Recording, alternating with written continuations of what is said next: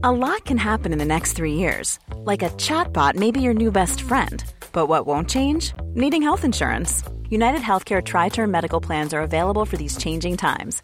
Underwritten by Golden Rule Insurance Company, they offer budget friendly, flexible coverage for people who are in between jobs or missed open enrollment. The plans last nearly three years in some states, with access to a nationwide network of doctors and hospitals. So, for whatever tomorrow brings, United Healthcare Tri Term Medical Plans may be for you. Learn more at uh1.com. Hiring for your small business? If you're not looking for professionals on LinkedIn, you're looking in the wrong place. That's like looking for your car keys in a fish tank. LinkedIn helps you hire professionals you can't find anywhere else, even those who aren't actively searching for a new job but might be open to the perfect role. In a given month, over 70% of LinkedIn users don't even visit other leading job sites. So start looking in the right place. With LinkedIn, you can hire professionals like a professional. Post your free job on linkedin.com slash people today. This four-part Working Scientist podcast is supported by the University of Sydney. Explore research at sydney.edu.au.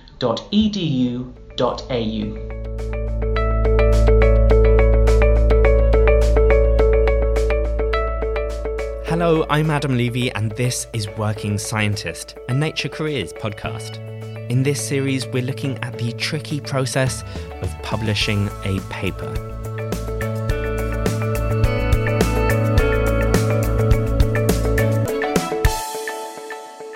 Use is a bunch of science if you can't tell the world about it? Scientific papers don't just share results and methods, but are also crucial career milestones for many researchers. But the journey from a bunch of science to a published peer reviewed paper can be a bumpy one, to say the least. Doing science can be difficult, but I think sometimes the hardest part is really the last bit. I think it was mainly finding the right words. It was an incredible challenge experience. These are the voices of three of the researchers who you'll hear from throughout this four part series. In this first episode, we'll focus on the first stage of getting published, preparing a manuscript for submission. Neuroscientist Agustin Ibanez splits his time between the Institute of Cognitive and Translational Neuroscience in Argentina and the University of California, San Francisco. And he still remembers the grueling process of getting his first ever paper published. I didn't have any experience uh, in publishing. My advisor also didn't have any experience. So I remember that my first paper was rejected like eight times at least, I will say. Uh, but I, I learned in the process. It's an incredible process. Science have this huge opportunity, you know, to get uh, continuous feedback from the reviewers, and you you have additional chances to improve your writings and to improve your methods. Becoming a scientist involves building up skills in experiment, analysis, statistics. But learning how to put together a paper is just as vital a part of a researcher's journey, says Agustin. This is a process that takes so much long years. And you know, in the academia, especially in Latin America, you don't receive training for writing skills. These skills are so important because for many academics, publishing papers is a crucial step in building a successful career. This means that, especially for early career researchers, there can be an immense pressure to publish. Here's psychiatrist Dixon Chibanda, who is based at the London School of Hygiene and Tropical Medicine and the University of Zimbabwe in Harare. Yes, that pressure is there, uh, unfortunately, in, in the world of academia. You have to publish. I mean, it's not a good thing to have a, a whole year where you haven't published something. I mean, we are judged by what we publish, I guess, in this field in the work that we do. Dixon is a clinician as well as a researcher. He sees that while paper publishing is vital to many, it's not the focus for others. There are researchers who thrive when they publish, and there are researchers who, who thrive when the work that they've come up with is making a difference. It's you know being scaled up or introduced in different parts of the world. You know, so we, we all have different a different focus, and there's no right or wrong. I think it, it really depends on on, on what you feel is your purpose as a, as a researcher in the big scheme of things. But let's say you do want to publish a paper. How do you know when a set of experiments, analysis, whatever, how do you know when you have a paper's worth of work? Here's environmental scientist Jen Burney of the University of California, San Diego. I think for me, it's always been a process of doing some work, either some analysis or some experiments or you know some thinking, some conceptualization, and feeling like it's gotten to a place that feels like it's telling something potentially new and interesting. And then I always then try to circulate it to other people. Um, I have, you know, network of friends and students and colleagues and collaborators. Just sort of a, what do you think about this? Is this is this reasonable? Is it going in the right direction? Do you have any ideas for how to make it better? And I sort of find if you if you are reading a lot and going to talks and sort of paying attention to what's going on, you you do have a pretty good feel for when something might be new and interesting in making a contribution. Once you feel like you have enough work to make up a paper, the next job is to, well, to make the paper. Putting the words to the work can be a huge challenge, though. Evolutionary biologist Pamela Yeh of the University of California, Los Angeles, has read huge amounts of scientific writing at all levels. Over the years, she's gained some key insights into the writing that makes a great paper. All of us have advice probably on, on, on writing and have ideas about the types of papers that we want to see and the types of papers that um, we don't want to see, you know, and the, the papers that are hard to read, hard to understand. As I've worked with more and more students, and I work with a range of students, you know, from our typical undergrads and graduates, and of course we work with postdocs, but I also work with high school students. So it's a big range. And so I just started writing over time a, a set of notes that um, things I thought would help them as I saw some of the um, issues that keep coming up again and again and again. Pamela teamed up with her husband and collaborator, Van Savage, as well as their friend and the Pulitzer Prize winning novelist, Cormac McCarthy. Together, they gathered a set of paper writing tips that were published in Nature Careers in 2019. This article proved to be hugely popular with Nature's readers. I called Pamela up and asked her how this collaboration between two scientists and a novelist came about we struck up this collaboration because um, Van had a lot of things that he wanted people to know about with writing, and I had a lot of things I wanted people to know about with writing, and um, and Cormac had things that he wanted um, people to know with the writing too, and so it ended up being, I think, a really nice collaboration. You're not just giving this advice from the outside; you're also a researcher, publishing your own work. Just looking back to when you started out and when you were first writing and first submitting how did it feel to go through that process? it was so hard. Um, and my advisor warned me, and it was a really good warning. And I warn my students now too the same thing that that first paper is you know the hardest one that you'll get out and my advisor and i probably went back and forth i would say at least 20 times i mean we revised and revised and revised and revised so um, it was really frustrating, and I, I and I tried to remember that when I help my own students go through this process. How do you kind of tell, as a researcher, when a body of work or an amount of research that you've done is a paper in the first place? You know, of course, you can always get more and more and more, and that's a, a, a trap that we can fall into as well. Or you can all, um, also try to publish like that, you know, that minimal amount of data that somebody will accept as a paper.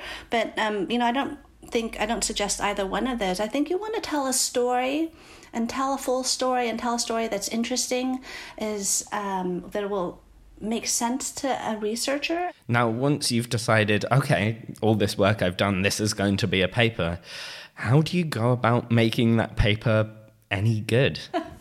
that is such a good question. Um, you know, I beg my students and postdocs short, simple sentences. And if you don't know what you're saying, then I won't know what you're saying. Because sometimes you get these sentences are packed with um, commas and jargon. Um, it's completely convoluted, and I suspect that the writer doesn't know what they're saying, right? And so I, I tell them, please, please, please, short, simple sentences. You know, I always write with the audience in mind. You know, what I think about my audience is that it's somebody really smart, but doesn't know the details of my system or maybe even my subfield. And, um, and if I can get those points across to them, then I feel like I've done my job. So that's a lot, I suppose, about the language we use and how we structure the language. But what about the overall structure of the paper itself? I think here the introduction is probably the most important thing because you have to make the reader want to know the answer to your question. I think you have to provide the right context for um, why this is an exciting question, um, why this is important to our field, and how is it that your work is going to help answer this question. So I think um, for really trying to set that stage for making an exciting story, I think the introduction is really critical. I think some scientists might be listening to this and might think, oh, science isn't about telling stories, it's about just presenting the information and the facts and the methodology. What would you say to people who are maybe a bit nervous about the idea of uh, a paper being a story? Oh, hmm. Well, I mean, I think that they have a good point. I'm not telling a fictional story. I want to tell, I guess I mean a story in the sense that I I have something somewhat complete. I have a major question. How did I get to this question? Why is that important? That's essentially the introduction. And then I have the second point, which is the um, this idea that um, now I'm gonna lead you through how I answered it, and that's our you know our methods and results. And then I'll tell you at the end, what does this all mean, you know, um, for a story? So I think the story part comes in putting your work into context of um, the field, of other people's work, of why it's important, and it'll make your results much more compelling. We've spoken a fair bit about some of the things that people should be thinking about doing when they're putting together paper, but what are I suppose some of the common pitfalls that you, you see often and that you think people should be aware of in their own writing? You know, the title is incredibly important because it's the thing that everyone is going to read from your paper and if they're not interested they're not going to keep reading it. So i would say spend a lot of time on your title and of course a lot of time on your on your abstract. And then the, i think the figures are critical. I think you want uh, certainly for our field and i think this is um, possibly true for um, a number of fields um, for us i want to tell the entire story if a person will only look at the figures. Because a lot of people will only read, look at your figures. They might look at the title, they might skim your abstract, and they might look at your figures. So we try to make our figures tell the story as much as possible. Do you have any, I suppose, personal pet peeves which when you're reading a paper and you come across a particular writing style or kind of figure or something like that you just think oh not again yes yes so i i can't stand um, those papers that have really long sentences with a ton of commas and a lot of jargon. Um, and, and my big complaint here is I think that the writer doesn't understand themselves what they're trying to say. Um, and so they figure if they put this all together and throw in enough of you know these buzzwords, um, that'll look good enough. And and I guess my pet peeve is I don't think the writer is thinking about the reader. And one thing I always tell my students is, hey, look, I'm I'm working with you on this. I've been working on this for years and years. Um, if I don't understand what you're trying to say, someone who hasn't been doing this for years and years will definitely not understand. It's it, it's a pretty straightforward um, piece of advice, but even I have trouble taking it. So I always have to go through and and edit my my own work and try to cut things um, um cut things down and make things shorter and simpler. Make sure I don't repeat anything do you have any tips for people when they're trying to work out where their paper should be submitted to in the first place? Oh, wow. That's wow. I need those tips myself. um, and I'll tell you, I think it matters a little bit at different stages in your career, but certainly pre tenure. And, and I'm just telling you this as someone who only very recently got tenure. I got tenure um, less than a year ago. Pre tenure, it was very, you know, there's an urgency you can't have um, you can't submit to a place that's going to sit on your um, paper for six months or a year and ask um, for gigantic and um, multiple rounds of revisions. That's um, um, it's you have to get your work out, and and yet at the same time you want people to read it one thing that I think about is well, how major a contribution do I think it is? And you have to look at it um, with a very realistic, as objective as you can um, perspective. I think another way of um, trying to decide the, the appropriate journal is if you look at your paper um, and you can see, well, who are you mostly citing? Are they mostly in you know a set of disciplinary journals? Are they in the top disciplinary journals? What's the context of what it is that you're writing? That was biologist Pamela Yeh. Writing can be a challenge no matter how long you've been practicing. And all these difficulties are made worse for researchers when English isn't their first language, since many papers are still written and read in this language. Here's Agustin Ibanez, who you heard from earlier. English is, is really a big barrier. Imagine that you have an amazing result, but you are writing like children or something like that. So you immediately get a, a, really bad impression if you are an editor or, or a reviewer, right? So our English, my written English is better my my speech, of course, but we use like um, some of the available service for for proofread.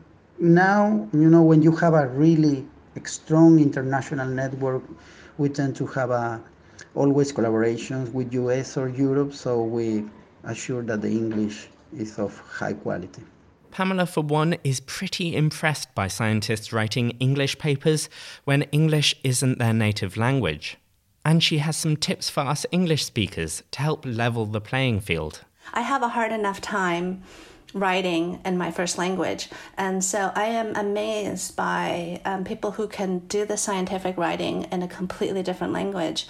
If you can cultivate your network of English speaking collaborators and friends. Um, and I would also not be afraid to reach out and ask. If you've met somebody, um, they're excited about your work, um, just ask because, you know, I do that for a lot of people and I expect, I suspect that a lot of people um, who are native English speakers would also do the same thing. If you have some unfair major advantage, then you need to be able to pay it back a little bit. Of course, language is just one of many challenges in putting together a killer paper.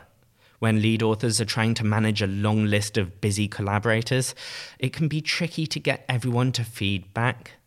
Antarctica scientist Pippa Whitehouse of Durham University in the UK has a pro tip for exactly this situation. So, a phrase that I use now is along the lines of if I don't hear from you by Wednesday, I will assume you're in agreement with the paper being submitted. And that's just a, a way of, not chasing them up um, so much, but just giving that extra kick that if they do want any final input, that's their deadline. Okay, so you've managed to pass all these hurdles. You've got a paper's worth of material that you've written into a clear and engaging paper, and all your co authors are happy. Well, that must mean it's time to submit. Dixon vividly remembers the feeling when his very first paper was sent in. Well, you know, ironically, you know, my my immediate reaction was was thank God, I hope I don't ever have to do that again. Even once researchers are more established in their careers, submitting a paper is a big step. A step that Pippa and Jen have somewhat opposite reactions to the moment of submission is pretty terrifying, um, but also really boring at the same time. By that time, you just want it out of the way. So it's actual submission is is not a pleasant process actually. I always think that you should celebrate a little bit, like when a paper is born, as opposed to when it finally is published. Um, and so, take a moment and just be really happy that you submitted something. You got something to a point where we all think it's it's it's ready to go out and see what people think about it. So congratulations on submitting a paper. But this is only the first step of publication, because next comes the response from the editor and the reviewers. And this is what we'll be talking about in the next episode of this Nature Careers podcast. Thanks for listening. I'm Adam Levy. This four part Working Scientist podcast is supported by the University of Sydney. Explore research at sydney.edu.au.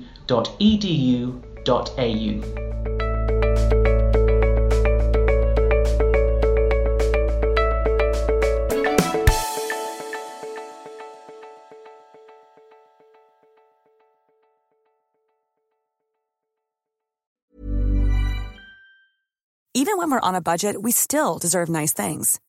Quince is a place to scoop up stunning high-end goods for 50 to 80% less than similar brands. They have buttery soft cashmere sweaters starting at $50, luxurious Italian leather bags, and so much more. Plus, Quince only works with factories that use safe, ethical, and responsible manufacturing. Get the high-end goods you'll love without the high price tag with Quince. Go to quince.com slash style for free shipping and 365-day returns. The secret to summer ready skin is here. Osea's number one best selling Undaria algae body oil, clinically proven to instantly improve skin elasticity and transform dry skin to silky, soft, and unbelievably glowing. Its signature scent of freshly squeezed grapefruit, cypress, and mango mandarin transports you to sun kissed summer days. Get healthy, glowing skin for summer with clean vegan skincare from Osea. Get 10% off your first order site wide with code GLOW at OseaMalibu.com. When you need mealtime inspiration, it's worth shopping Kroger, where you'll find over 30,000 mouthwatering choices that excite your inner foodie. And no matter what tasty choice you make, you'll enjoy our everyday low prices, plus extra ways to save, like digital coupons worth over $600 each week. You can also save up to $1 off per gallon at the pump with fuel points. More savings and more inspiring flavors make shopping Kroger worth it every time. Kroger, fresh for everyone. Fuel restrictions apply.